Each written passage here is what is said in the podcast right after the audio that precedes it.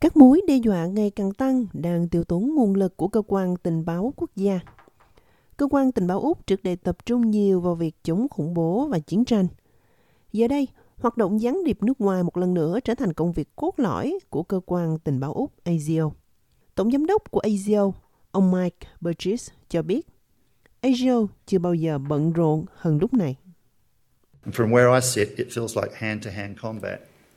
Từ chỗ tôi ngồi, có cảm giác như đang chiến đấu tay đôi. Điều này có nghĩa là ASIO đang bận rộn hơn bao giờ hết, bận rộn hơn bất kỳ thời điểm nào trong lịch sử 74 năm của chúng ta, bận rộn hơn cả chiến tranh lạnh, bận rộn hơn cả trong sự kiện 11 tháng 9 và bận rộn hơn cả chiều cao của đế chế Hồi giáo, Caliphate. Trong bản cập nhật an ninh quốc gia hàng năm của mình, ông Burgess đã không nêu tên bất kỳ quốc gia nào đang cố gắng xâm nhập, nhưng sẵn sàng tiết lộ các chi tiết về hoạt động phức tạp.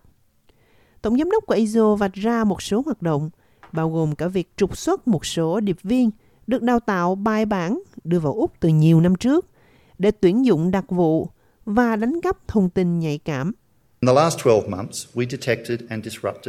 Trong 12 tháng qua, chúng tôi đã phát hiện và phá vỡ một mạng lưới gián điệp lớn. Trước đây, tôi đã tiết lộ cách chúng tôi loại bỏ một tổ gián điệp. Tôi gọi trường hợp mới nhất này là hang ổ gián điệp vì nó lớn hơn và nguy hiểm hơn một cái tổ.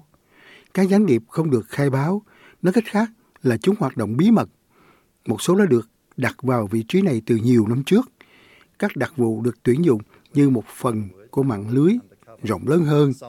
Trong số các hoạt động độc hại đang thực hiện, chúng muốn đánh cắp thông tin nhạy cảm.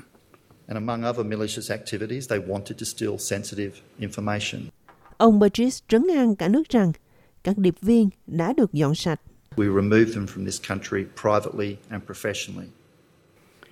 Chúng tôi đã loại bỏ bọn gián điệp ra khỏi Úc một cách bí mật và chuyên nghiệp. Hang ổ này mang tính lịch sử.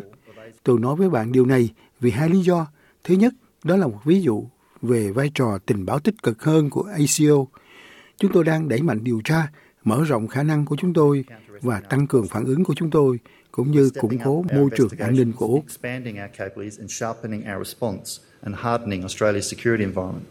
Trong một hoạt động khác, nhiều thế lực đã nỗ lực tuyển dụng các nhà báo thâm niên của Úc thông qua một người Úc địa phương, người không có liên hệ công khai với chính phủ nước ngoài. Kế hoạch là cung cấp các chuyến tham quan học tập miễn phí cho các phóng viên. Sau đó khi đến nơi, người dân địa phương sẽ giới thiệu các nhà báo này với các quan chức nước ngoài, những người thực chất là gián điệp. Ông Burgess nói rằng, ngay cả hệ thống tòa án cũng là mục tiêu. Chúng tôi biết các điệp viên muốn có thông tin chi tiết về các vụ án liên quan chính phủ của họ và đang tìm cách sử dụng cơ quan pháp luật như một công cụ thu thập thông tin tình báo. Các điệp viên nước ngoài thậm chí còn trắng trợn hơn ở Hoa Kỳ gần đây, tìm cách cản trở các vụ truy tố và thao túng kết quả, không khác gì một cuộc tấn công vào nền pháp trị.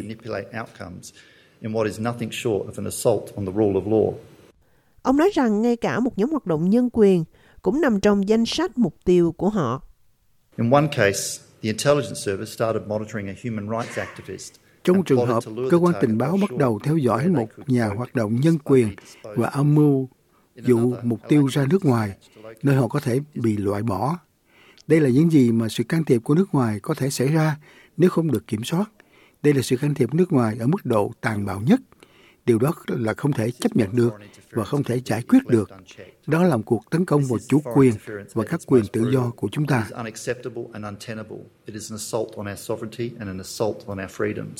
Các nhà phân tích cho biết, một phần động lực để nêu chi tiết các hoạt động của ASIO là nhằm trấn an các đối tác AUKUS, chuẩn bị chia sẻ bí mật hạt nhân mà Úc có thể giữ kín.